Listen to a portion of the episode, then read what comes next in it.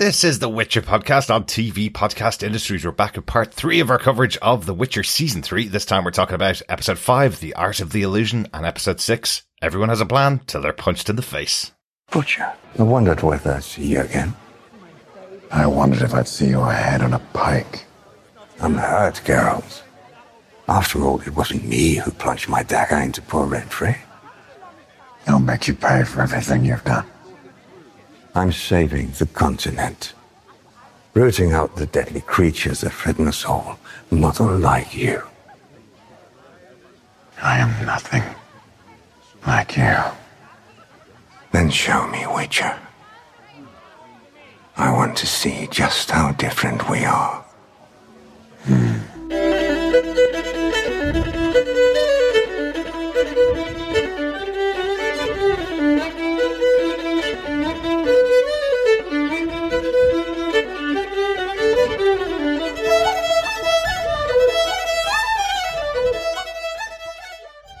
Welcome back, fellow Witchers. We're back with our third part of our Witcher coverage for season three of The Witcher. I've said The Witcher a lot there. Uh, but this is our third part where we're going to be covering episode five, The Art of the Illusion, and episode six, Everyone Has a Plan Till They're Punched in the Face. If you haven't joined us before, we cover each episode separately. So we're just going to talk about episode five in the first half of this and then episode six afterwards. But I am one of your hosts, Derek.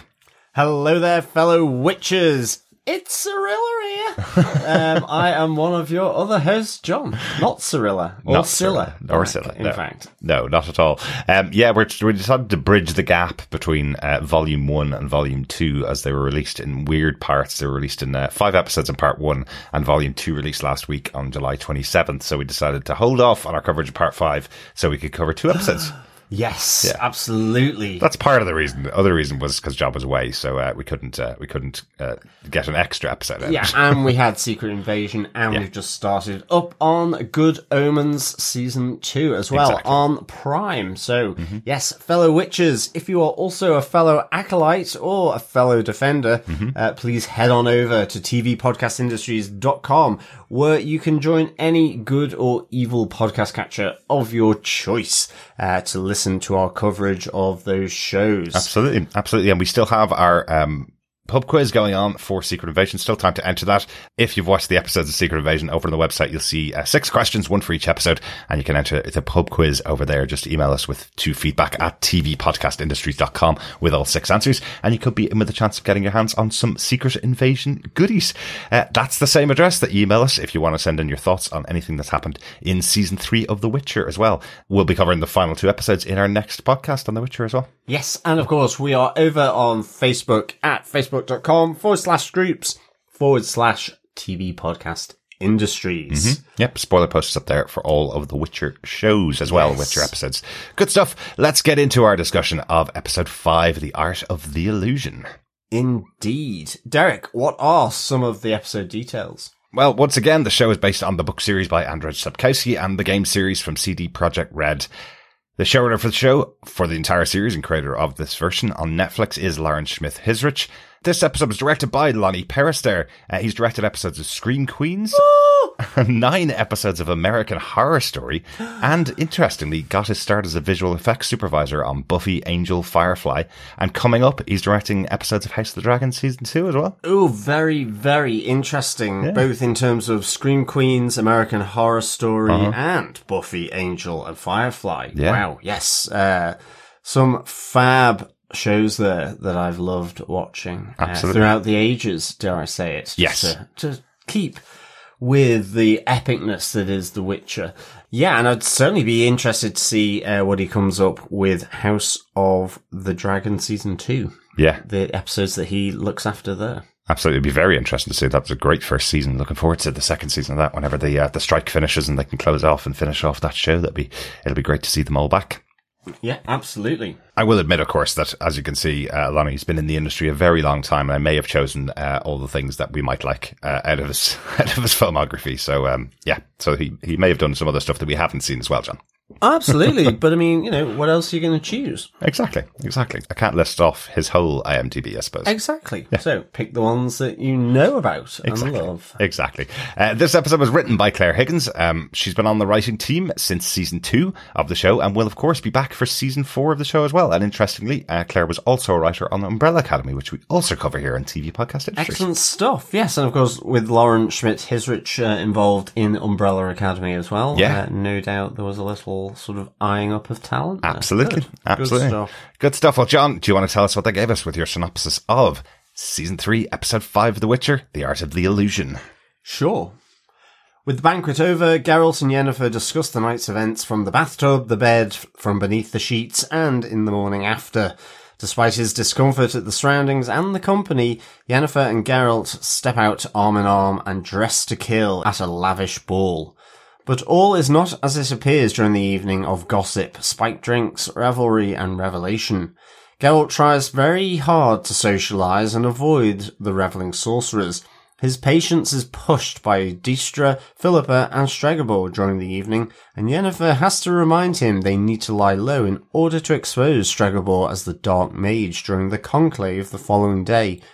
However, their plans change when Yennefer is alerted by Istredd and Triss about Stregobor's possession of the Book of Monoliths. Geralt and Istredd pretend to fight to cover for Yennefer as she breaks into Stregobor's study, where they discover the book as well as apparent evidence of kidnapping half-elven students. Stregobor is arrested in his study by Tissaia, Vilgefortz, and Artorius, and the banquet is deemed a diplomatic success. Once Yennefer and Geralt put all the pieces of the night together, however, they realize the mastermind behind Rience's actions and the kidnappings is Vilgefortz, who only framed Stregobor. Scouting the halls to find Vilgefortz, Geralt is distracted by sounds of a distant fight and is ambushed at knife point by Dijkstra as he enacts his plan to purge the Brotherhood of Sorcerers. Very good. Big episode. And uh, this was the cliffhanger that they left part one on uh, about a month ago. Yes. I have to say, you know, straight off the bat here, absolutely loved episode 5 And then when episode six came out, these two for me, are, I just thoroughly, thoroughly enjoyed. Absolutely. Um, you know what? Really, really thought they were some of the best Witcher episodes uh, Yeah. we've had, certainly this season. Do you know what? This this might be one of my favorite shows, uh, favorite episodes of TV this year. I absolutely loved the structure of it, how it was put together, and the story that was unfolding. I thought it was really, really interesting. Uh, I think it, you even have it in your in your synopsis there. The the night of revel, revelry and revelation uh, just works so well for this type of story. We've seen it before in in The Witcher. I think we we saw that early on in season one. This idea of telling things out of order and out of time. Um, that was the whole of season one. Did it that way this all in one episode in here in, in episode five, I think worked really, really well where you get the kind of differing perspectives, little bit, bits added on to each, uh, each moment, each time we flash back to it. I thought that was really cool. So, uh, yeah, definitely loved this episode. Great stuff.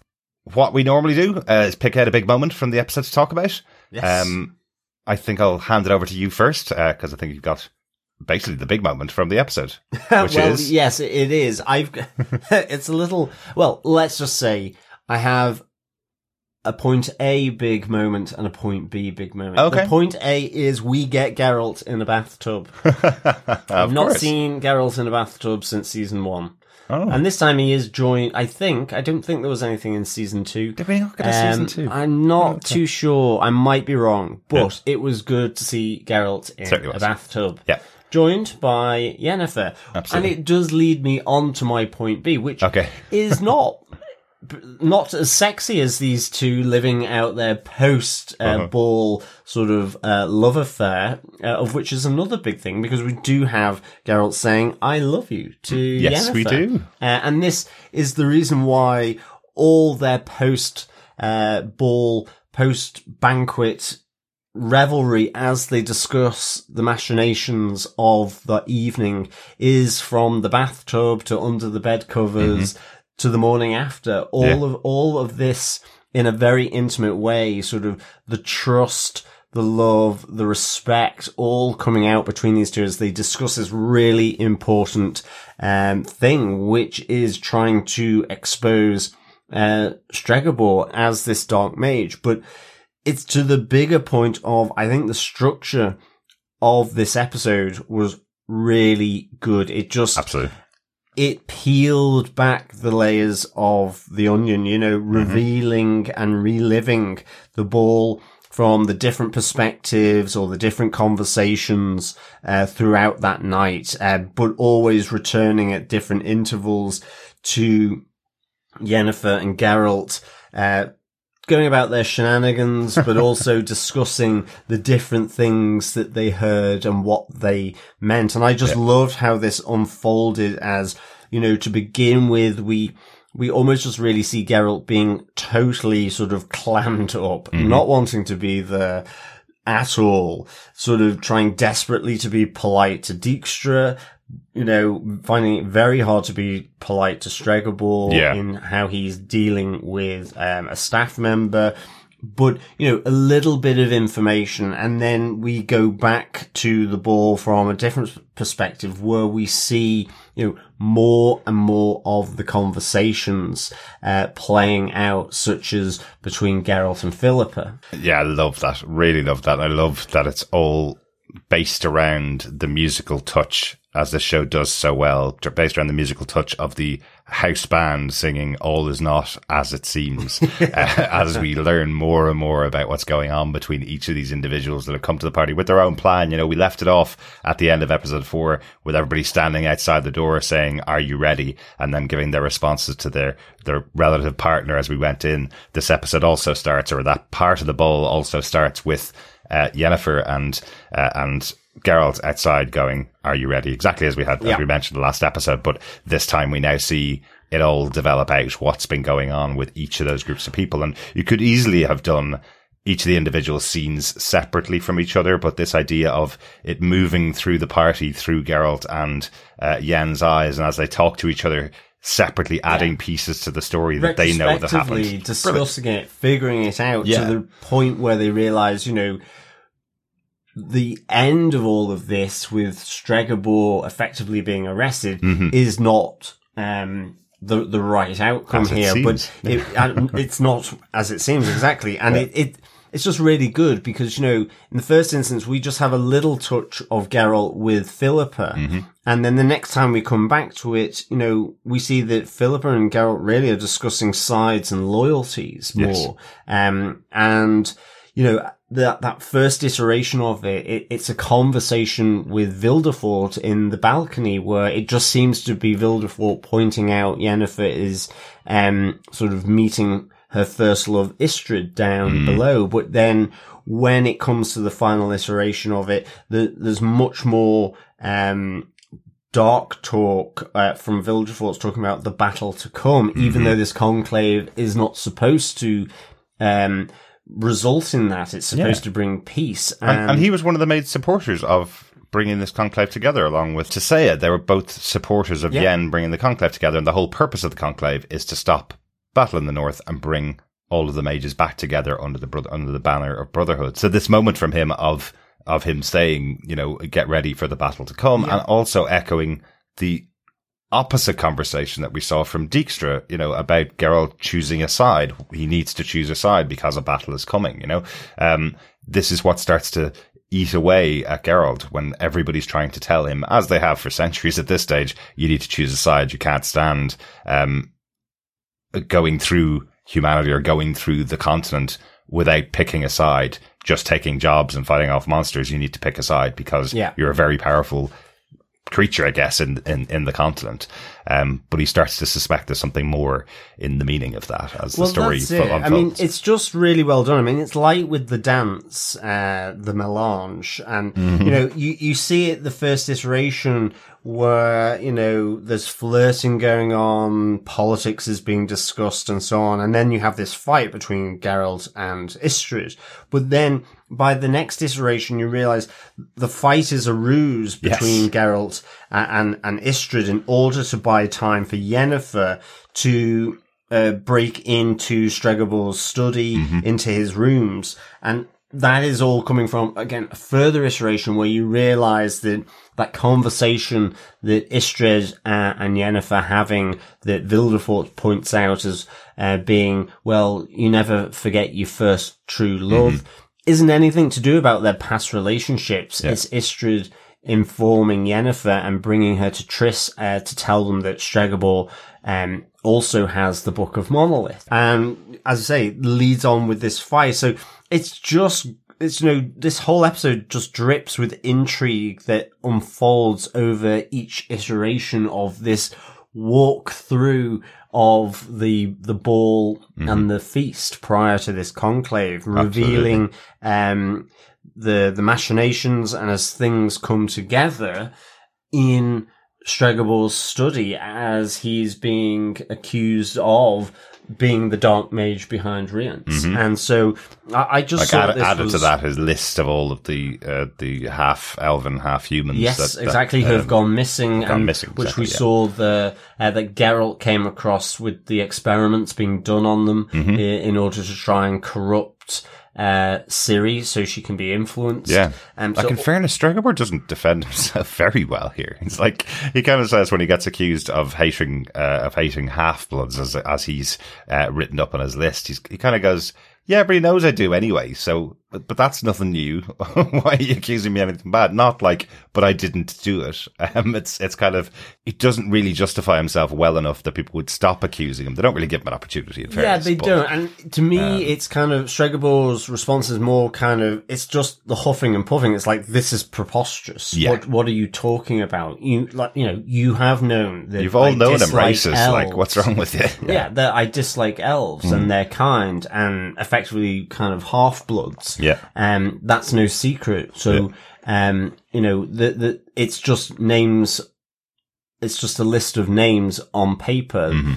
What have you got that puts me at that place? Yeah. Doing the actual kidnapping, you know? So, I, I find that really, yeah, I mean, it, it's more, he feels secure enough in his high position Mm-hmm. in the Brotherhood at Aretuza that he just feels like, um, this is all bluster and it's preposterous Yeah. and things will work out. But actually, you know, I think towards the end, he does realize maybe it's more than just simply his known beliefs around half-bloods. Exactly. Um, so, you know, really good. I think the other thing here is we also see Lydia, the major with no voice and with the illusion covering her destroyed jaw here as well, which also then adds to, uh, more of the, the discussion and reveal that they may, both Yen and Geralt have got it wrong, uh, about Stregobor because she is wearing, um, she's wearing a piece of jewelry that has the same stones as Tissaia's Exactly. friendship bracelet that Vilgefortz's had provided. Yeah. So I, yeah, as I say, this to me was just fantastic how it played out. It really, it kept me absolutely glued. It, as I say, it just really uh, dripped with intrigue and how it unfolded over the course of the episode. So, Absolutely. you know, absolutely great stuff from my side. Yeah, yeah, really, really enjoyable scenes. I know you mentioned the bath. Great to see, uh, great to see the bath scene as well. Really enjoyed that. I love that Yen calls out uh, almost to the audience. It's been a long time since we've had you in the bath, so the, they know what their audience want. But I will say the ball itself, everybody looked fantastic. The costumes for every character Yeah. were so beautiful. Everybody stood out so well. Th- There was a real moment of utter luxury in these scenes. It just really felt like exactly what it's trying to get across this luxurious experience of all the mages coming together to to celebrate and start a potential conclave. But um, what's going on behind the scenes, as you say, was great. I loved the uh, the distracting fight between um, Istredd and uh, and Geralt. Um, even though the first time you see it, you go, "Well, that's not possible. There's no way these two would be fighting over Yennefer. That that seems really odd." Uh, yeah, okay, it could Istredd could be first boyfriend. Uh, Geralt, current boyfriend. There has to be something else behind here. And then I love how it plays out with the uh, potentially drunken other mage in the background actually being an additional distraction for uh, Yeah. for the for the plan that they've enacted. I thought that was really good as well. Uh, yeah, great fun here. Really, a really well written episode and a really uh, intriguing episode. Kept me on the edge of my seat the whole time.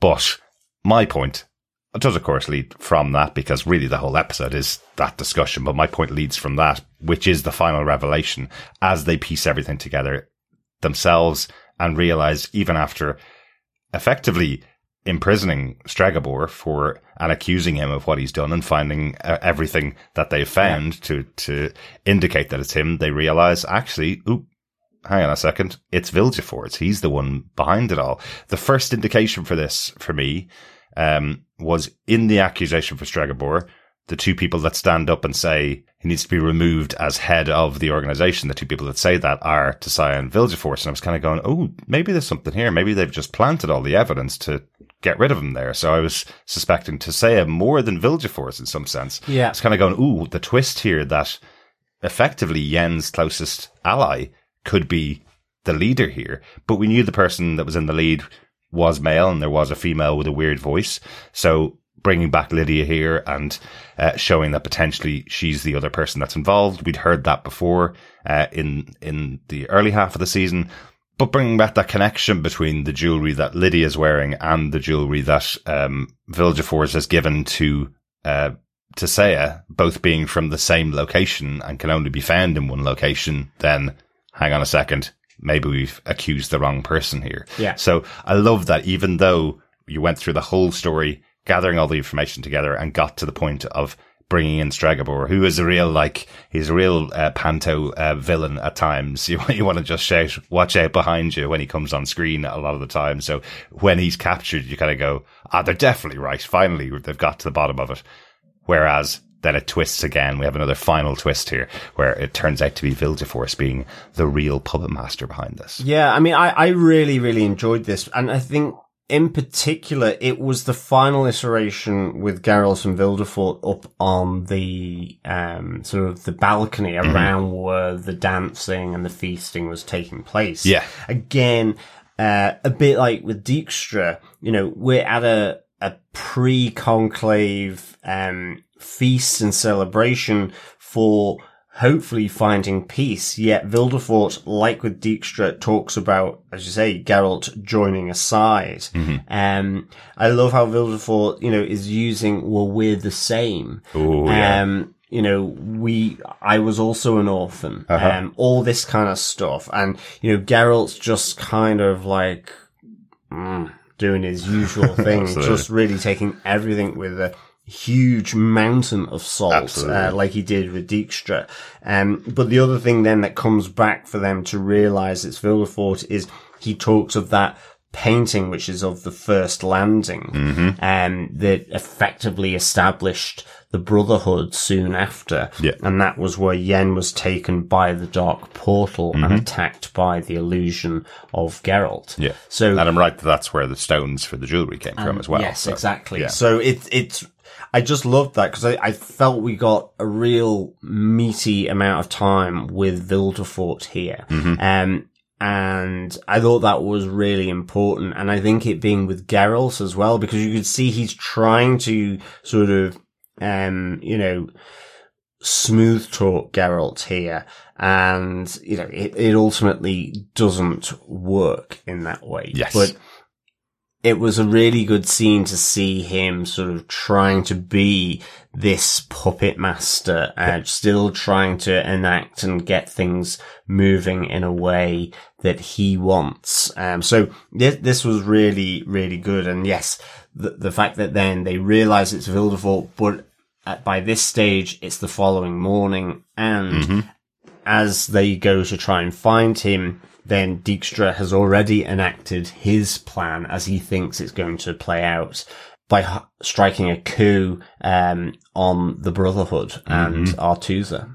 Yes. And ultimately, that's where we leave it. So it's a really good sort of ending to finish for those first five episodes as Yeah. well, Yeah. with the little anxious wait now for the, the 28th of July. Yeah. And at least we didn't have to have that wait. No, So, exactly. uh, yeah. So we can go straight into it uh, on our next episode. Any notes about this episode that you want to talk about, John? Anything else that you want to um, call out about the episode? Yeah, the only note I've got is just that the wine was laced with an aphrodisiac. So, um, whether that ac- accounts for any of the shenanigans happening between Geralt and Yennefer. Certainly Yennefer was drinking it, but Geralt, I think, had one until he was warned by Philippa that there was an aphrodisiac in it, and Yeah. then he he immediately put it down. So And I I'm- wouldn't try the food either. yeah, because that's just an illusion. exactly. so I think uh, I think Geralt's "I love you" was absolutely genuine. Absolutely. Um, and of course, And they kiss in front of everyone. They Yeah, finally exactly. step out together Yeah. for the first time. So Yeah.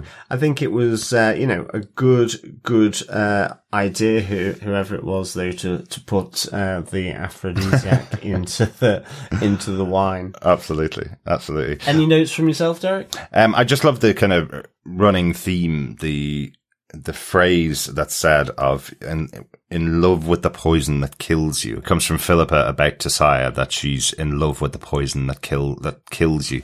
Um, and this is another thing that forms into that um reasoning as to the fact that it's a Force that could be controlling Tissaia.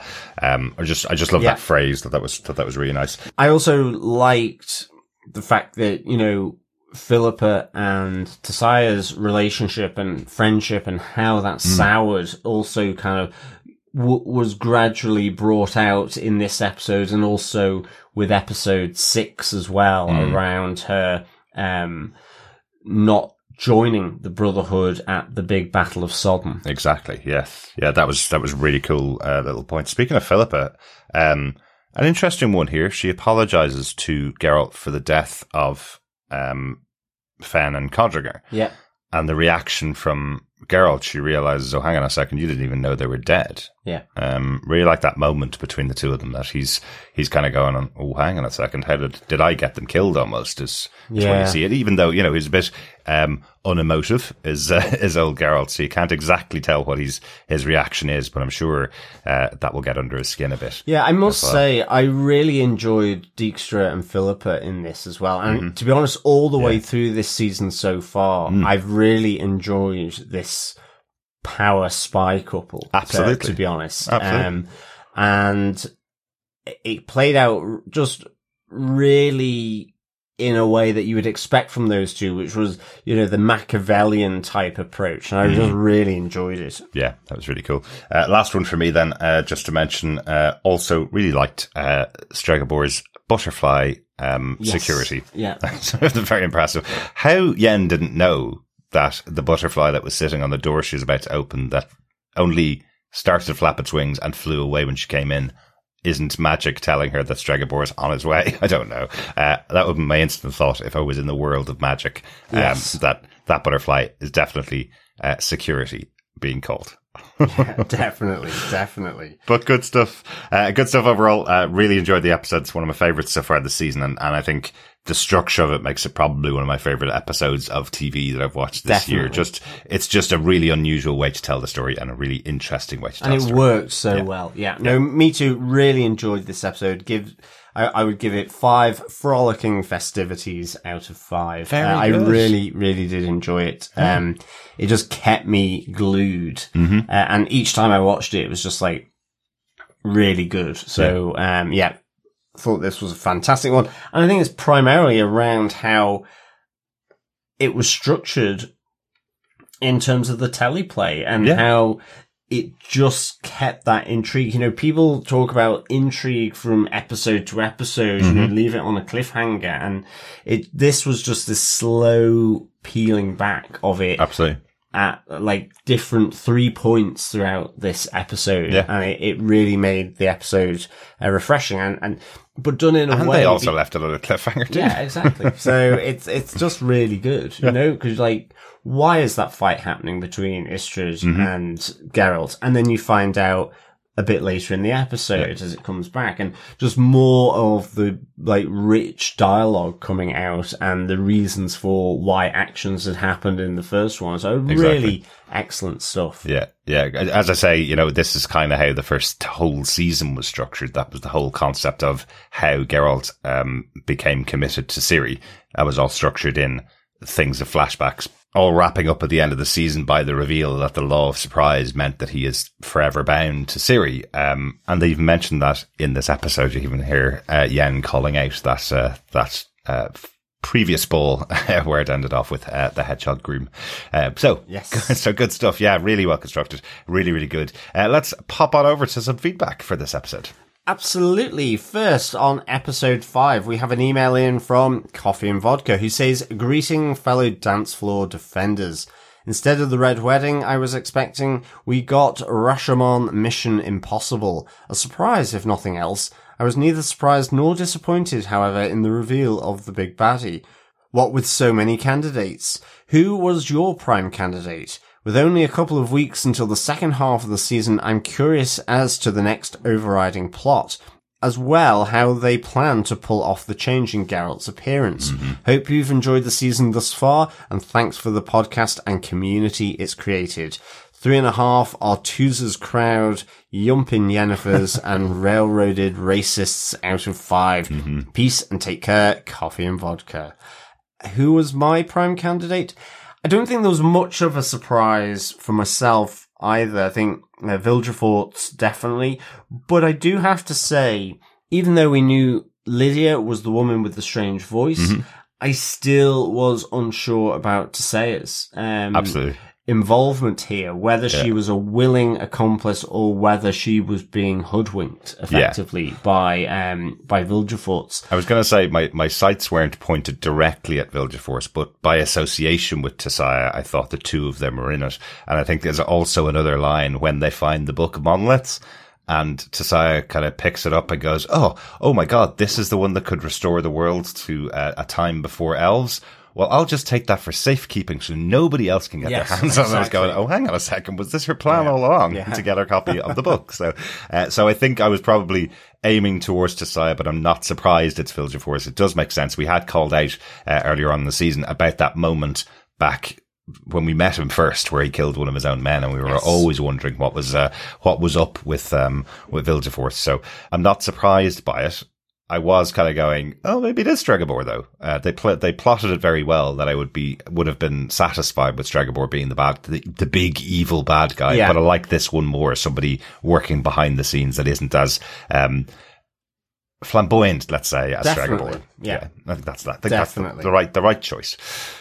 And thanks so much for your thoughts as well, uh, Coffee and Vodka, and not as long to wait um, to to see what happens uh, for the rest of the series because now all uh, the other three episodes are available, and not long to hear our thoughts since we'll be talking about episode six in a couple of minutes. Yeah, absolutely.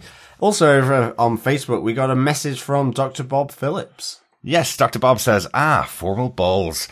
Like Geralt, I had no chance of remembering the names, but did think that Yennefer looked very lovely. I think I had slightly more musicality than our grunting hunk, though. really enjoyed the swirling spiral telling of the story. It reminded me of time loop tales. Glad the detectives got there in the end. And while Stregobor is a nasty, kidnapping, child torturing, racist scumbag, it's the unreformed Vilgefortz who's working with our lyric lady Lydia to disrupt the worlds. Ooh, just a couple of weeks until volume two, just in time for me halls. Excellent stuff, stuff, Dr. Bob. Bob. I uh, hope you have made it on your holes Yep. at this stage. And uh, yes, I I think with Stregobor, yes, absolutely, he's nasty. Yes, he is a child torturing racist scumbag, Mm-hmm. but I don't think he was the kidnapper. Or dare I say it, the torturer. I think that was Vilgefortz. Yes, I think that uh, I think that's all Vilgefortz. So yes. he's He's just an evil, evil man. Yes. and not particularly um, responsible for this crime. No, well, that's true. He may be responsible for others. Probably responsible. Um, I think he would certainly give them a clip round the ear, but I don't. He wasn't involved in sort of melding them into a the thing like uh, sort of monster, Yeah, absolutely. uh, or the experiments on uh, the the kidnapped girls. Yeah, I do wonder if his list of half elf, half half human um, attendees at the school. I wonder if that was being used by other people uh, to target the girls. So was Vilgefortz using that specific list to target the girls, or I think it's more that Did everybody I think it's more that Vilgefortz, and I think we get this in the next episode, Mm, in episode six, that you know, playing with people's uh, preconceived notions of other people, Mm-hmm. Uh, like Stregobor, or indeed their own character, Mm. like he he says to Tissaia um, in episode six. Then I think he played those like a piano. Well, you know? that sounds like a good way to take our little break and pop on over to our discussion about episode six. Yeah, thanks so much for the feedback, uh, Dr. Bob. hmm Thanks, Dr. Bob. Why? This is our home. No, Tissaia. This is your home. I don't care who sacks it. I have my own aims, and they no longer include you. How could you? Stregobor with his pride was easy to set up, and you, with your undying trust, were easy to fool.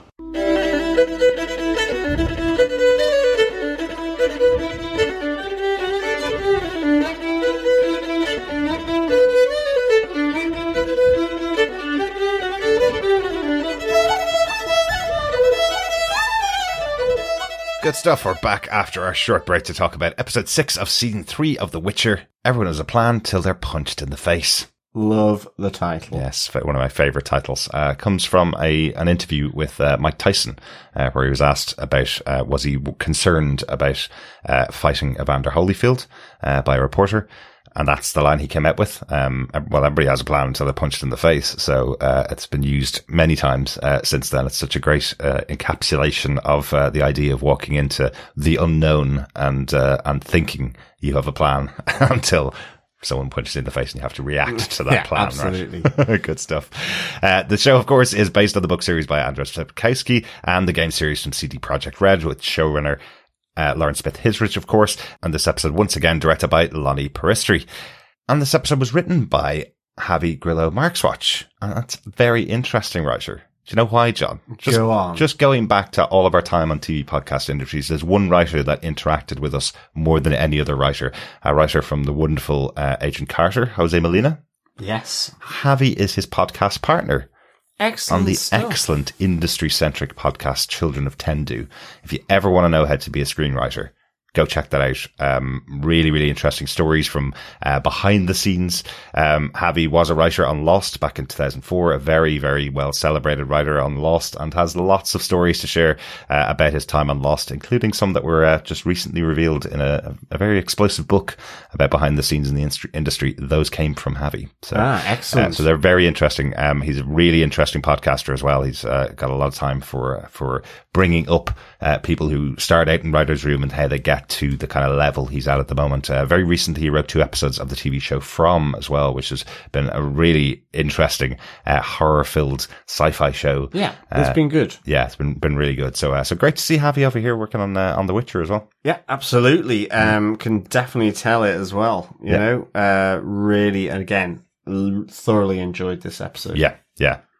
Brilliant stuff. John, do you want to tell us what they gave us with your synopsis for episode six of The Witcher season three? Everyone has a plan till they're punched in the face. Sure. With Geralt taken prisoner, bloodshed and betrayal rocks Aretuza as the Redanian soldiers led by Dijkstra and Philippa, along with several northern mages, strike a coup to arrest mages led by Vilgefortz who collaborated with Nilfgaard. Mm-hmm. Not believing the accusations levelled at her lover, Tissaia frees the apprehended mages and Vilgefortz, where he reveals his conniving, plotting, and betrayal to Tissaia as he lets an invading force of elven Scoia'tael, led by Cahir and Queen Francesca, to reclaim Aretuza. The hunt for Ciri comes to a head as Vilgefortz, the elves, and the Redanians all seek to find Ciri for their own purposes. A bloody battle erupts between the League of Nilfgaardian and Scoia'tael forces and the Northern Mages, as many are killed on both sides, including Filavandrel and Artorius. Elsewhere, Geralt, Ciri, and Yennefer are briefly reunited, trying to get Ciri to safety, but after surviving an attack by Rience, who is killed and decapitated by Geralt, Yennefer must go to help her Artusian brothers and sisters. Yennefer joins her weakened mentor Tissaia at the battle after she has cast a devastating spell of last resort, leaving Aretuza ruined, while the last few mages are saved by Stregobor, who sacrifices himself using fire magic to stop the remaining forces from finishing them off. Meanwhile, Geralt and Ciri are confronted by Cahir, who has an epiphany, realizing he has been used and lied to for long enough. Asking for forgiveness from Ciri, he pledges to defend her as he fights off Scoia'tael hunting Ciri and Geralt. As they both make their way to the shore to escape by boat, something feels wrong, and Geralt commands Ciri to run. She runs back towards Aretuza and the Tower of Tor Lara, as Vilgefortz confronts Geralt. The Dark Mage shows expert combat prowess and defeats Geralt, allowing him to pursue Ciri. Half dead and bleeding out, a lucky Geralt is found by Triss, who takes him to Brokilon. At Tor Lara, just before Vilgefortz can capture her, Ciri taps into the power of the monolith contained in the tower, unleashing a devastating explosion which destroys the tower. Nothing on the continent will ever be the same again. Absolutely. Well, Aretuza will never be the same It again. certainly anyway. won't. I mean, it's completely wrecked. Absolutely. Destroyed Uh, everything about it as well. yeah. absolutely, completely wrecked. I mean, quite frankly, Tissaia by the end of this episode looks like she's had a massive hangover from the festivities the night Well, before. yeah, yeah. Um, she looks absolutely destroyed and spent as well. Mm-hmm. And she goes Um, full on white as well. absolutely, in her, yeah, so, yeah. yeah. Yeah. Uh, ages several decades there in a moment. Uh, Mm. I guess, I guess whatever about fire magic taking something from you, I guess the, uh, the spell of last resort that she casts or the, uh, the Yes. incantation of last resort. I can't remember what it's yes, called. Alzur's thunder Mm, yeah, I guess summons. Yes. that takes uh, a lot out of you as well, I guess. Definitely. Oh, what an episode. Where are we going to start with our big moments from episode six, John? Yeah, well, Derek, um, I think we should begin with you. What's your big moment? I'm, I'm going to steal the big uh, battle of Aretuza and all of the copious amounts of deaths of major characters that we have um, in this episode. It's it's a fantastically staged battle. Uh, I was watching it the second time, um, and it's really interesting. Some characters are fighting with swords, some characters are fighting with magic, and it's really interesting how much power the actors are getting across with the magic that they're using. And it does look like they're like they're brandishing weapons versus uh, versus swords on the other side, even when uh, they're effectively just pushing their hands towards towards somebody. Uh, but they've done a really good job of making this look um, so dynamic and so uh, powerful as a battle between all of these different groups uh, that are in here. You know, the uh, the initial mages that are trying to defend Aretuza versus uh, the Scoia'tael who are brought in by uh, by Vilgefortz and the other group, which is the people that thought they were going to be easily able to sack this conclave of mages with uh, led by um Dijkstra and Philippa, you know, the they had the upper hand to begin with. You know, we saw the end of last episode where uh, Dijkstra had captured Geralt, and Geralt had. Uh, now we see him putting down his sword and going willingly with Dijkstra, as everybody else in the castle who isn't already on their side is being captured and forced into this uh, into this secure room, uh, taken away, and uh, as they lay out their plan uh, for taking over Aretuza uh, and taking and, and getting rid of the Brotherhood of Mages. So uh, that that seemed like they had the upper hand to begin with, and all it took was Tissaia to come in and uh, free them all, and then that in itself that step unleashes. Um, hell on, on Aretuza, you know, this whole battle is kicked off in that moment. And not only does Tissaia lose Aretuza here, she also loses her lover in the worst way. Vilgefortz himself is saying, I just used your love and trust of other people against you. Yes, Like he- I use everything against everybody else. I know how people work and I use it against them. Um, Well, that's it. He says to Tissaia, uh, "Your undying trust was easy to fool." I mean, it's a real punch in the gut, um, and like just you know those moments that reveal is just really really good. Yeah. You know, his objectives are just different because I mean, it's not even that he hangs around to extract revenge on Dijkstra Yeah. a- and Philippa. Um, I, I love the fact that after Tissaia sort of unbinds all the the mages that have been accused of aligning with Nilfgaard because Dijkstra and Philippa have got the evidence of portals opening up between uh, Aretuza Yeah. and Nilfgaard. Um, it, it's just, there's two elements of this. I think it's just that, you know, the point that Vilgefortz's plan is something different yep. not even necessarily bigger, although it arguably is as well. Mhm. But it's just, you know, he takes down some soldiers just simply to get out of the room so Yeah. he can do his plan.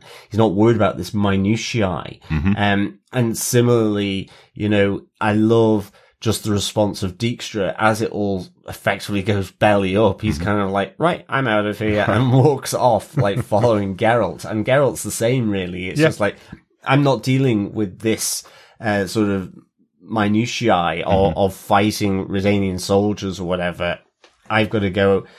My bigger plan is to protect Ciri. Exactly. I need to get Ciri. Dijkstra's is okay. This isn't really working out. I'm at least going to get myself to safety, even though we know, you know, despite his kind of bureaucratic look, he's probably quite nifty with a blade. Yeah, yeah, true. I just I, I think he picks his battles uh, Yeah, as much as he can, and he uh, he could sense um with the tide turning against him pretty quickly. So I'm out of there. Yeah. Well, he picks the wrong one with Geralt, who effectively um, breaks his arm and his leg. And I do love that moment where Philippa comes in to save him because he is about to be stabbed by one of the mages. Yeah.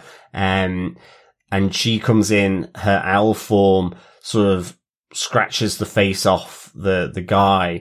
And then as she's helping Dijkstra up and down the stairs, she goes, we've got a long way to go. It's a good job you like pain. Yeah. Because we've seen her sort of whipping him before. Exactly, So, exactly. you know, that was a nice little touch. It was, it was. But in the battle itself, as, as I said, we, we lose a couple of uh, a couple of quite major characters. You mentioned some of them in the uh, in the synopsis there. Um, we lose Francesca's husband, um, who's been really protective of her in probably the most brutal looking uh, scene we've seen we've seen this season. As he steps in the way before she loses her head and explodes all over her. Um, from that point onwards, Francesca does not hold back. She doesn't, but it takes Fringilla, who has also accompanied Yeah. them, to snap her out of it effectively because she is absolutely shell shocked Yeah. here. It, it's almost like the Battle of the Somme Mm. and with all the bloodshed, in particular with Filavandrel uh, being her husband, Mm-hmm. Yeah. uh, the king effectively, that in that moment, it could have been lost. Mm-hmm. She may have just simply not had the, that motivation to carry on, but it, it's to Fringilla stepping in and, and telling her, you know, you need to snap out of it Exactly. a- and lead, Yeah, and as point, well yeah. as protecting her uh, against her own uncle Mm-hmm. as well. Yeah. So I think, you know, you're right. I think that is, you know, it, it's in that moment of the battle where things could have been lost, dare I say it, sooner for the Scoia'tael and the elves. Yeah. Um, but they fight on and, and manage to regroup and she manages to trap them in the courtyard. Yeah, exactly, exactly. You're totally right to, to mention uh, Fringilla's um, impact, I suppose, on on this on this side. So again, we have another situation here in the continent. We have the Brotherhood of Mages as one group of mages, then Philippa on another side as another mage, um, aligned with with a side, and Fringilla now aligned with the Scoia'tael. Um, so mages versus mages, not all members of the Brotherhood, and all those powers coming out uh, and fighting off against each other. It's it also to mention, we do lose uh, Artorius uh, in this episode. Fringilla's uncle is is killed uh, here as well Yeah, by Fringilla. by Fringilla, exactly saying farewell, uncle. Um, Yeah, I mean, he was. yeah, You have to say, uh, or some of the majors screaming that take out Francesca now while she's still in shell shock, effectively. Exactly.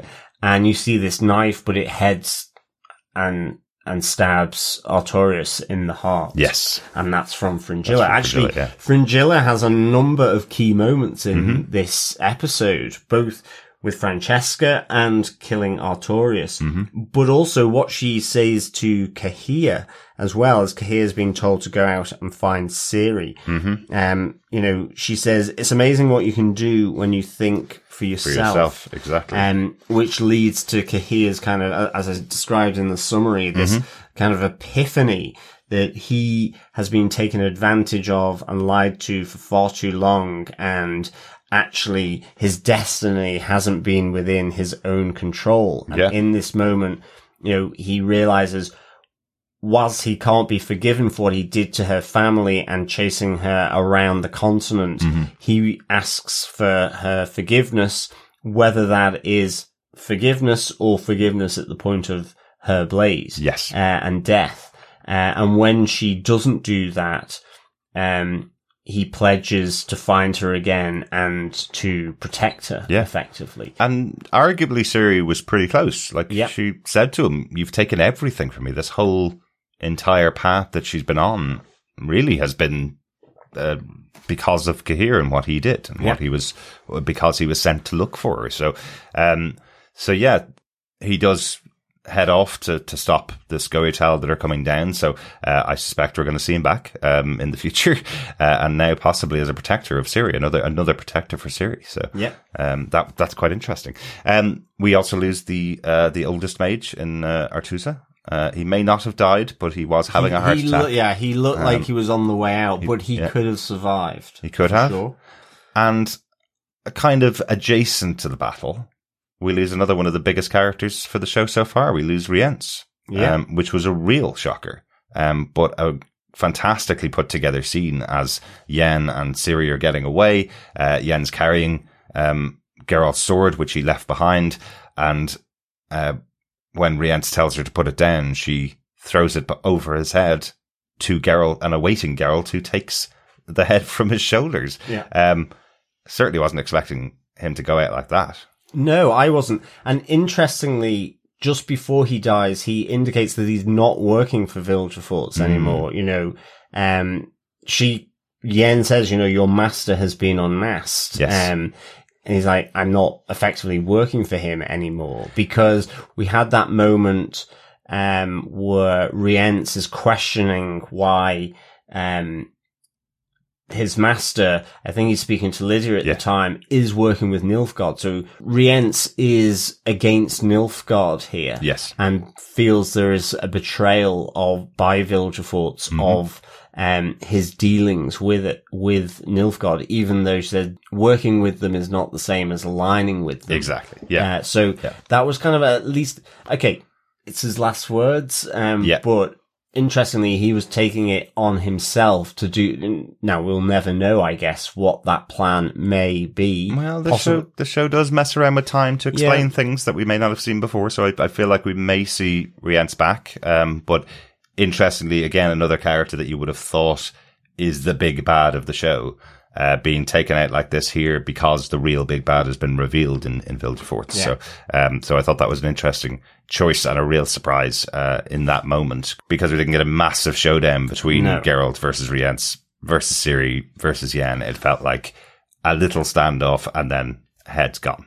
Um, yeah. Well, yeah, it was a shock um, because uh, Geralt was hidden uh, from view of the audience, let alone Rience. Exactly. So, uh, really, I kind of quite liked it. It felt like you know he's kind of felt like this big bad, but actually, again, he's just another pawn to Vilgefortz. Exactly. Uh, in in the the wider scheme of things. So I really enjoyed that.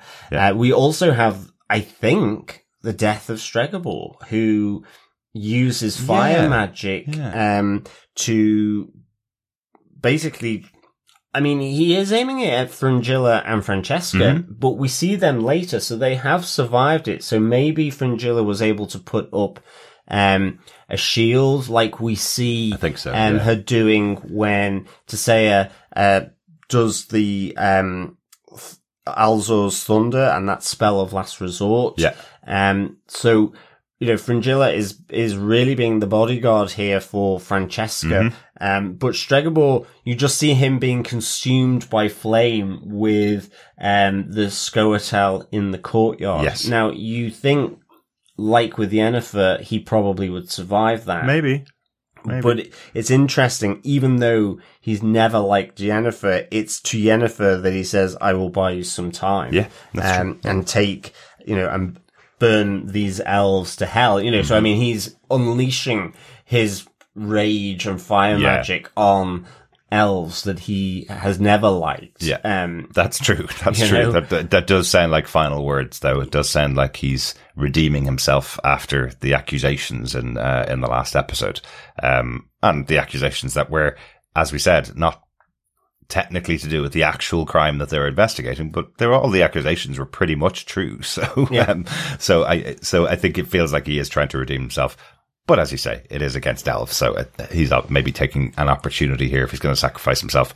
Um, why not take out hundreds of elves with him? Yeah. as well. Yeah, So yeah, we don't quite know whether he's survived or not. Mm-hmm. I mean, the other interesting thing in this battle is that, you know, Dijkstra rounding up the mages, it is primarily mages that have sympathies towards Nilfgaard. So Yes. there are other mages there with grey armbands on, Mm-hmm. uh, seen as allies. But because of this treason by the mages in the Brotherhood. Mm-hmm. It's, as Philippa says, it's in a sense not a coup. The Brotherhood to some degree will remain, but it's a purge.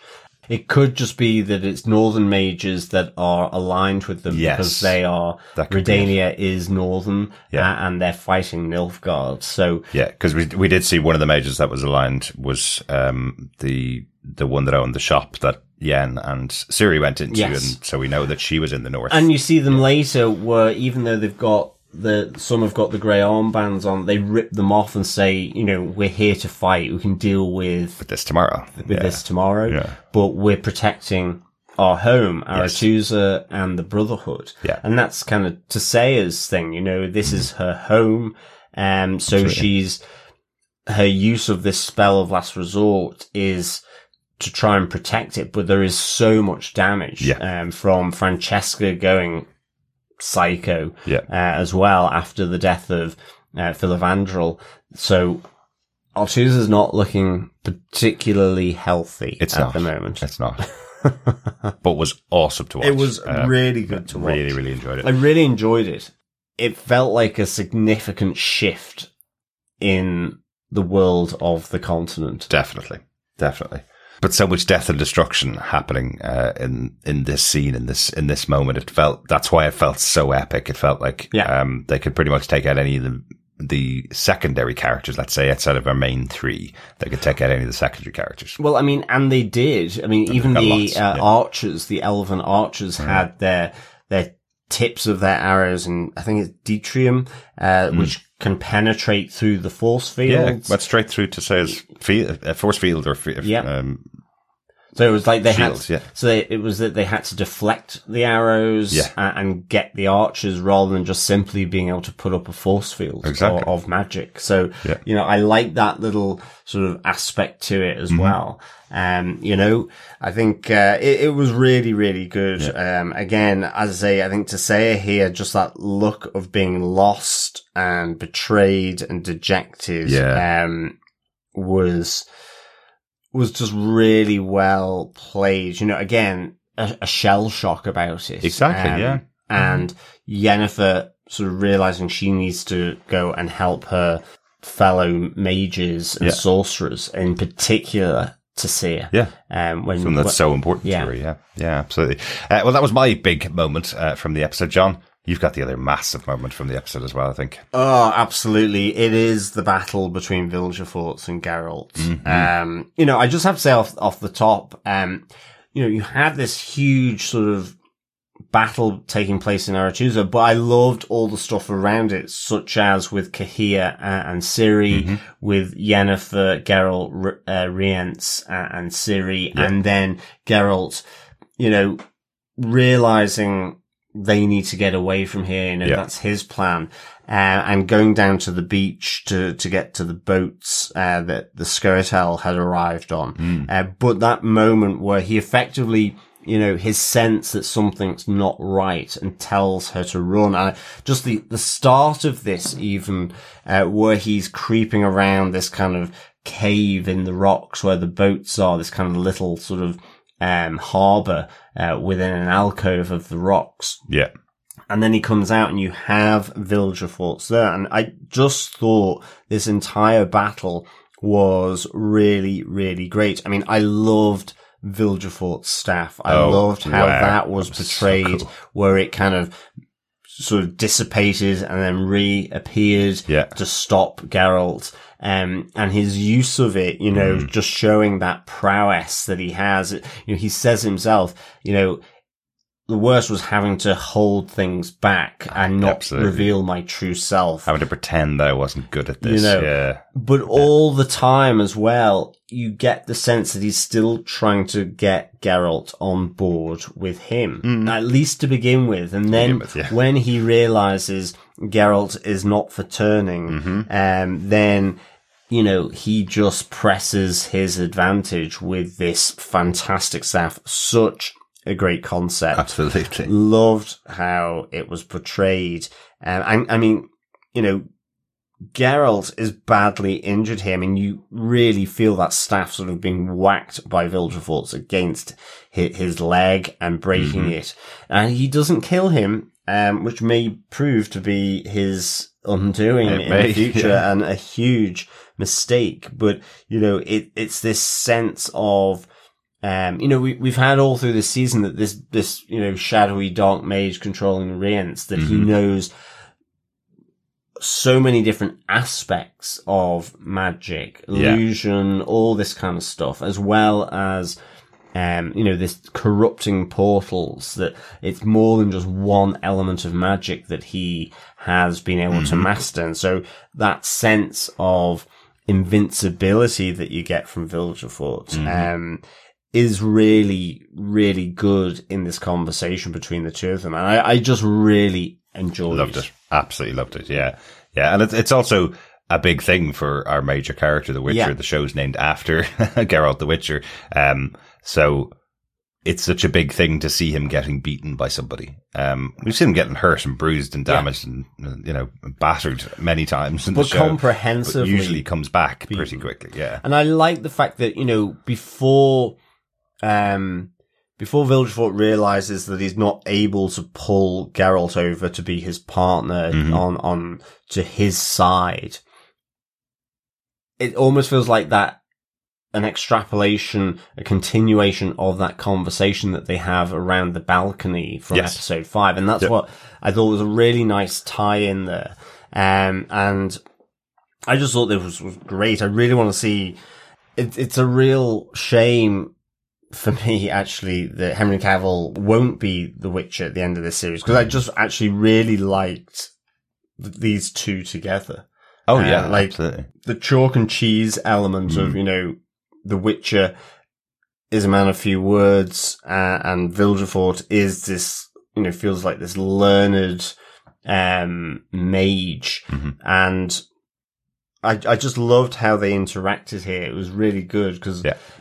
You you felt Geralt could have the upper hand with this guy, and then in the end, all his moves are blocked by that awesome staff, Yeah. and then he just gets beaten down. Yeah. You know, he gets sort of almost stabbed by it in the shoulder, his legs done. Yeah. You know, he uses magic against him, and so this was really a fantastic one-on-one battle to Definitely. me, um, which I really enjoyed. Yeah. But And- remember, we do have two more episodes to go. Yeah, absolutely. You never know. We've had an entire battle between two armies here in Yes. Aretuza in this one episode. So you never know. We could see, uh, we could see that battle between the two of them close out the season. Absolutely, but with with um him beating Geralt, um he does go after uh Ciri here, Yes. and you know I I love it as he comes into the Tower of Tor Lara and he says, you know, please let me help you. He's kind of pleading and he he comes in. I love how Ciri is there standing at the monolith as these this text is going across it and it's beginning to vibrate Yep. a- and glow. And, sh you know, she's just kind of internalizing, I guess, this kind of knowledge, communication of what, uh, these monoliths mean, how it, Mm. it relates to the power that she and that everyone has saying potentially exists within her. And Uh-huh. she, she just says, you know, oh, I, I understand. You know, it's like she's speaking to the monolith and you see Vilgefortz come up the stairs and he's, he's vibrating as well. You just get the, the different lapses. It's just some really good, um, sort of TV here, I Absolutely. felt. It's really good filmmaking. Really, really uh, interesting seeing, as you say, different versions of Vilgefortz coming in through the door. It's like three of them meeting up together, Yeah. and the last one's talking as the first one's Exactly. ending a It's sentence. just really it's good really well- design yeah, and production. And really cool. But but again, it's Ciri's communing with the um with the monolith. Yeah. I was thinking of Chocky um from the eighties TV Yeah, show. Uh, exactly. it's like it's It like that. It's the kids are able to communicate with the uh, with the space being. Uh, just reminded me of that. But he's trying to help her out because he studied it. He he has a plan for what he wants to do with the monoliths, and she's able to walk in there and communicate with it. We don't know what's going to happen off the back of it, but he's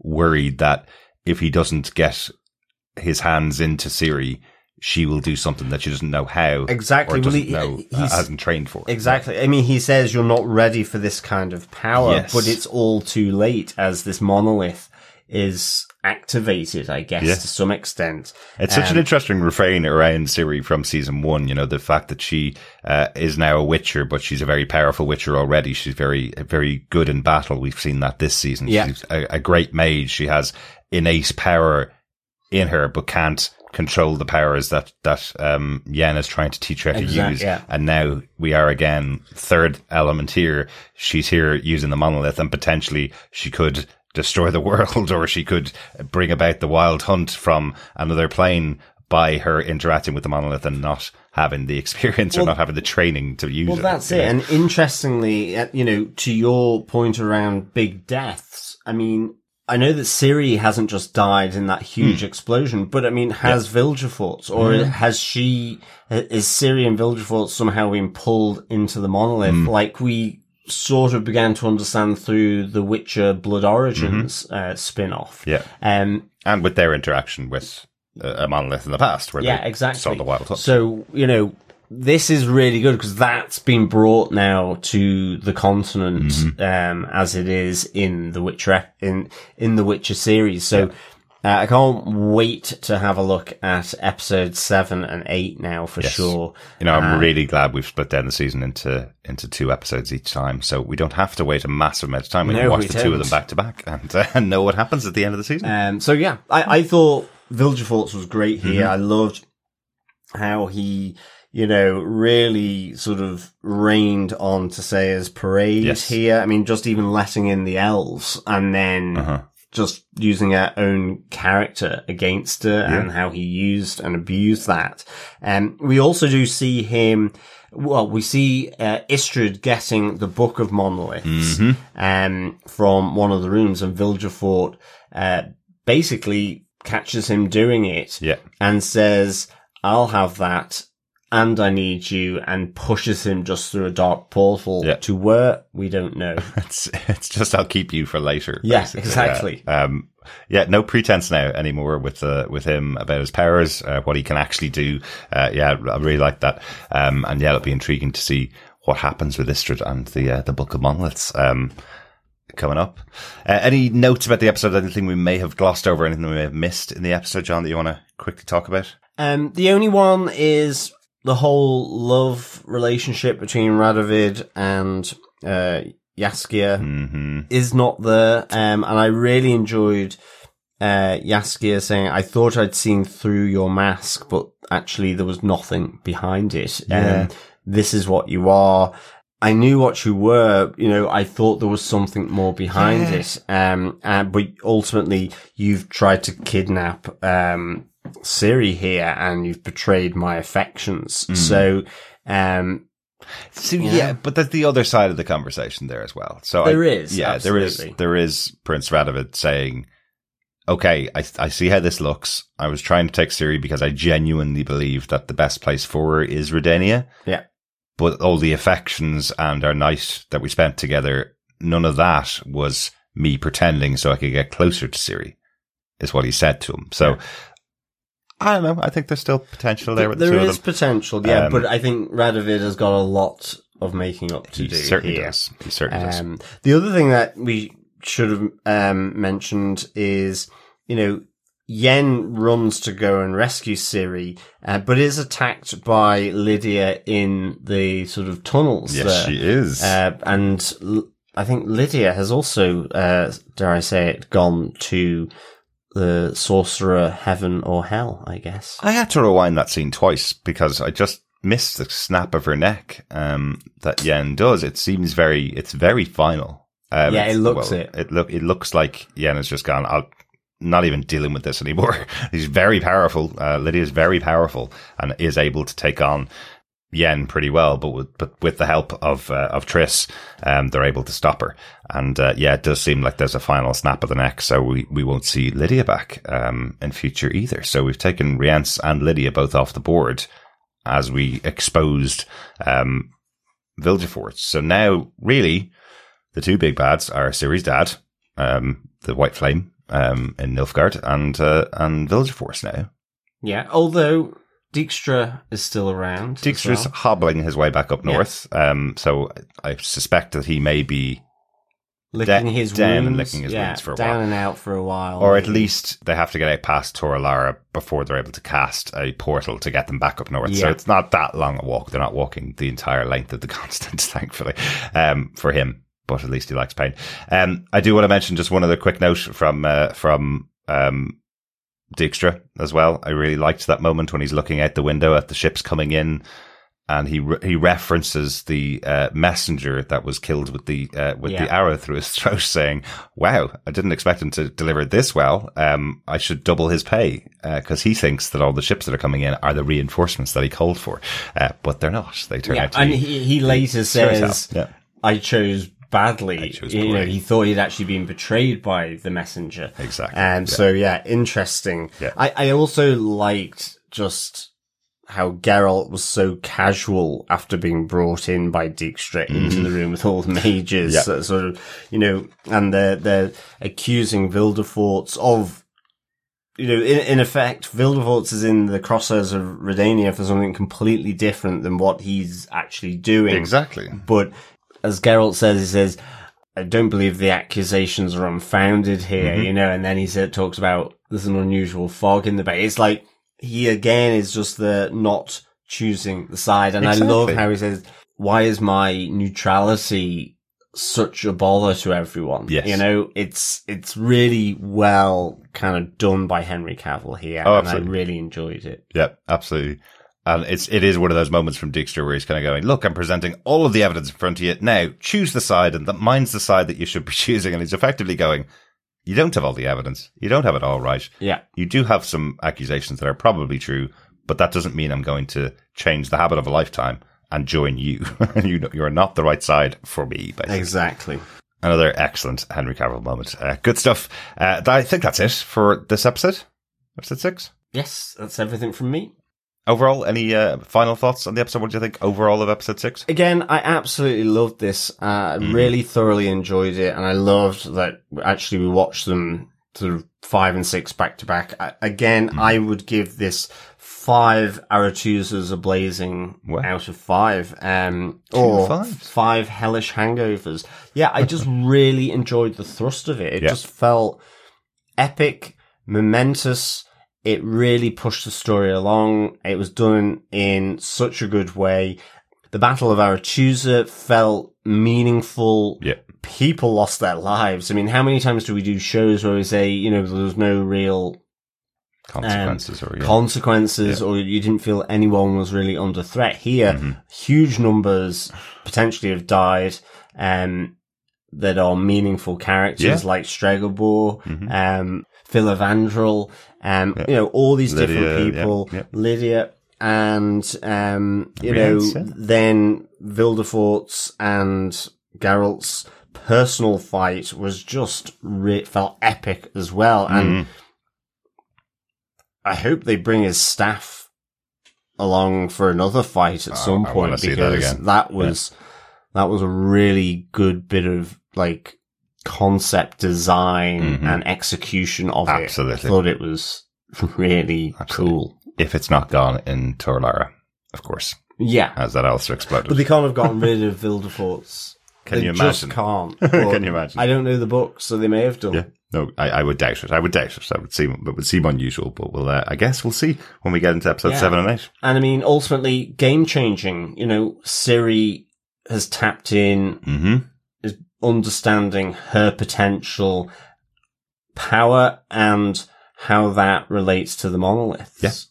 Yeah, You know, and that is a game changer on the continent. And, uh, you know, to the point of before around uh, The Witcher Blood Origins, it's really good having that spin off. Yeah. Um, just the little connect. snippets of information around the monoliths because Mm-hmm. it feels like it gives this so much more weight. Yeah. So yeah, really good. Five Aretuzas ablaze out of five. Excellent stuff. In total agreement with you. This is another great episode. I, I probably pre- preferred five because of the structure of it, but this is such a great battle episode to kick us off into the final half uh, of the season. Uh, great stuff. Uh, let's pop it over and hear some thoughts from our wonderful fellow Witchers. Uh, we got an email in from Coffee and Vodka on episode six who says, Greetings, fellow endgame defenders. Never has an episode been more aptly titled. Looks like what comes after unmasking the mystery baddie is dealing with him, his goals and the chaos he brings. Vilgefortz is anything but the paper tiger I'd expected, besting all sides and aspects, including Geralt. Wow, indeed. We knew it was coming to a battle royale, but that they took my expectations and, like the title said, punched me in the face with them. And in the end, to have Ciri turn the tables like that, brilliant. Can't wait to hear you all make sense of the long build-up carnage that was this episode. In the meantime, to get to the next one to see what happens after it all goes to an unplanned shit. Easily one of my favourite Witcher episodes to date, even after all the build-up. Loved the ironically quick ending of Rience. Five fiery racist sorceress retorts, unreserved last resorts, and Geralt attacks out of five. Peace and take care. Coffee and vodka. Excellent stuff. Yeah, I totally with you. The uh, coffee and vodka uh, around the the quick ending of Rience. Yeah. It, it felt actually it put someone that was up there as a big bad Yeah. effectively in his place as just being simply a puppet of the wider machinations and, and cogs that are going on in this world. Exactly. Exactly. You know, in a sense, he is inconsequential yeah. Yeah. to some extent. Um, certainly now that he's cut his ties with his former boss. Cut his throat. Uh, yes. Oh yes, Yes. Lost his, lost his head, uh, as his former boss. Yes. yes. Yeah, excellent stuff. Glad you enjoyed this one, Coffee and Vodka. I hope we uh, made some sense uh, of the episode as well for you. There was so much going on in the battles themselves and, and how much we've lost. But um, I do I do agree with you. This is one of the best episodes of The Witcher so far. But you can't do episodes like this without the build up, of course. And exactly as you said, that kind of long, slow build up to something like this, where you have a battle of three sides uh, in this iconic location from the show, uh, has so much more to it because of what we've seen before.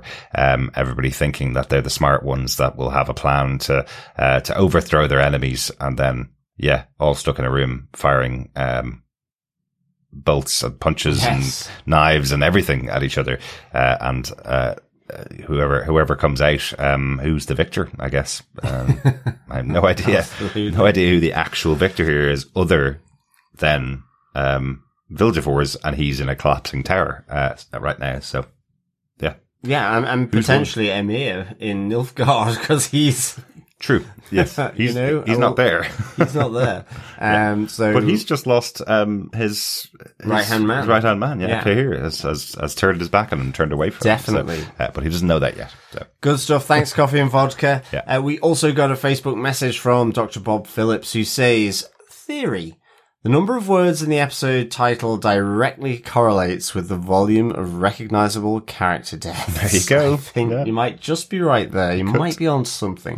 um, it was always going to end badly with a suspended ring of fire. But the complete destruction of the castle was not what I was expecting, nor was the redemption through fire of Stregobor. I think the hidden monolith and Ciri's use of it confirm my thinking, but don't hit the fanfare yet. Thanks, Dr. Bob. Yes, well, I think uh, your theory obviously does need to be tested here to see, um, you know, what happens to Ciri, uh, and dare I say it, Vilgefortz as well, uh, by the end of it. And, um, with Stregobor, I guess it's a redemption. I didn't fully take it like that. I just felt his hatred for elves is so much and they're attacking. He is in that moment willing to, I, well, I guess, help half elf, half Yeah. human of Yennefer, but maybe he does see ultimately what ties us together is more than what separates us, but he's still happy enough to be um, sending the pureblood elves to hell. Oh yeah, yeah. But still, I think it, It's a sacrifice, It's but a not sacrifice, entirely selfless. yeah. I would, I would say is is and we say a sacrifice, and I have said that in the summary uh, and the synopsis, but it is kind of like Yennefer survived using fire She did. magic, so Yeah. Stregobor could do. It could be possibly he's been killed by Fringilla or whatever, because we do see them making it out Yes. uh. Yes. of the wreckage the, of Aretuza. I th- I think he's gone. I think he exploded in the use of fire magic Yeah. there, but he could come back in the And next episode. And we I have to say, wrong, so. with the ring of fire uh, above, Oh, float- yes. floating above How did Aretuza mention that? Mm. and Francesca bringing it down. Um, I have to say, I just assumed it was an illusion. I didn't think um, by doing that it was going to be real. But you're you're, you're right that uh, Doctor Bob having that suspended, mm, yeah, potentially higher risk of an accident. I guess Well, in the same way as until we had electricity, all the candles, more fires in the house. Well, that's true. That's true. But it, but it wasn't just like a, a chandelier ring of fire. There was a purpose for it. It was a protection spell over the top of them that was Um, okay. surrounded in fire. I just thought it was ornamental because Was it was there for the ball. Yeah, I, the I thought it, I thought it was part of the protection spell that that had. Uh, I thought it was put. just so the sorcerer's going, look how great we are because we can do this Maybe kind of okay. magic. Okay, I, I think I think it because um, they talked about Yen putting the protection spell over Ciri in the in the cottage. I think maybe I got confused that that fiery uh, cool thing uh, sitting over a fiery circle It uh, was sitting yeah. over the, uh, I, the I castle just was felt also protection. Yeah, I just felt it was a decoration, like candles on a Christmas tree Okay. uh, in winter. Which, also a terrible idea. exactly, which is you know, as an aside, thank God for electric light bulbs Uh-huh. going on trees because how the hell did you stop the the Christmas tree from going up in flames? No idea. I guess no you idea. certainly didn't leave them on overnight. No, definitely not. And you didn't allow them to burn down uh, to their wicks and fall like over. Christmas becomes like a Absolute fire disaster. risk. Yeah, exactly. A When when was the Great Fire of London, John? Was that around Christmas time? was it? I can't remember. No, I think it was it a it, no, it was it was a bakery, wasn't it? It was. with the Great Fire of London. It was. That's the only thing I remember about it. Uh, good stuff. Thanks, Doctor Bob. Uh, in terms of the uh, the um, words in the episode title, I think we've got ten in this. I, I haven't counted them. I think there's ten episode ten uh, words in uh, the title of this episode, and we definitely lost roughly that many major named characters as well. So, uh, so you could be right. We will be back with the next episode, episode seven, out of the fire into the frying pan, which also has quite a lot of words in it. So, um, who else are we losing in next week's episode? Absolutely. Whereas episode eight as well that we'll be covering is fewer words, cost of chaos. Uh-huh. Yes. As well. Um, yes, so we will be covering those in our final part of The Witcher season three, um, episode on TV podcast industries. Absolutely. We're also covering at the moment Good Omens over on Prime. Mm-hmm. Uh, our first episode is up now and we will have the second episode out very shortly Yep. as well. And we'll be back in a galaxy far, far away with Star Wars Ahsoka, Mm-hmm. um, as well. And with Stregobor himself, Lars Mikkelsen, returning to play Grand Admiral Thrawn. Yes, so if Stregobor is gone from The Witcher, at least we'll see him over in, uh, in Ahsoka. Exactly. Good Yeah. stuff. Did you know the reason why I added that in there, John, is because it's the 1st of August already. I know. So uh, at the end of August, we get to watch Star Wars, uh, Ahsoka. And Wheel of Time, fellow witches. And Wheel of Time is the well. 1st of September. Which is still A not that away. far off, to be away. honest. But there's two episodes of Ahsoka coming out at the end of August, so we'll have two under our belt at least for two days before uh, Wheel, of Time, comes. cranks up. exactly, exactly. We've got Uh, lots of stuff going on this half of the year, um, and as you mentioned, two, three shows uh, that we're that we're covering at the moment. We just finished our coverage of uh, of Secret Invasion as well, so uh, so lots of stuff uh, to listen to on TV podcast industries as well. Hope you're enjoying following along with us, and thanks so much for joining us uh, for our podcast about The Witcher so far. Yes, uh, remember to hear us, please head on over to tvpodcastindustries.com where you can subscribe to any good or evil podcast catcher of your choice. You can support us by subscribing and leaving a review of the podcast as mm-hmm. well. And indeed, share the podcast because sharing the podcast is sharing, the, love. Lots of love lost in this episode, unfortunately. Absolutely. but share it by sharing the Witcher podcast, fellow, There you go. fellow Witchers. Um, you can also support us as well through patreon.com forward slash TV podcast industries. And also we are on buymeacoffee.com Mm-hmm. forward slash TVPI. Absolutely. Thanks to everybody that supports us over there and everybody that shares the podcast as well, because we, uh, we do really, really appreciate it. Thanks so much. We'll be back next time with episodes seven and eight of The Witcher season three, the last two episodes featuring Henry Cavill, John. Ooh, boo. What, what a, what a sad uh, moment it'll be. Let's just hope Hemsworth can fill those pants and the bath. and the bath. Exactly. Thanks so much. Talk to you next time. Yes, thank you so much, fellow witches, for joining us. It is great talking about Witcher Season 3 uh, with you. Remember, until next time, keep watching, keep witching, and keep listening. Bye. Bye.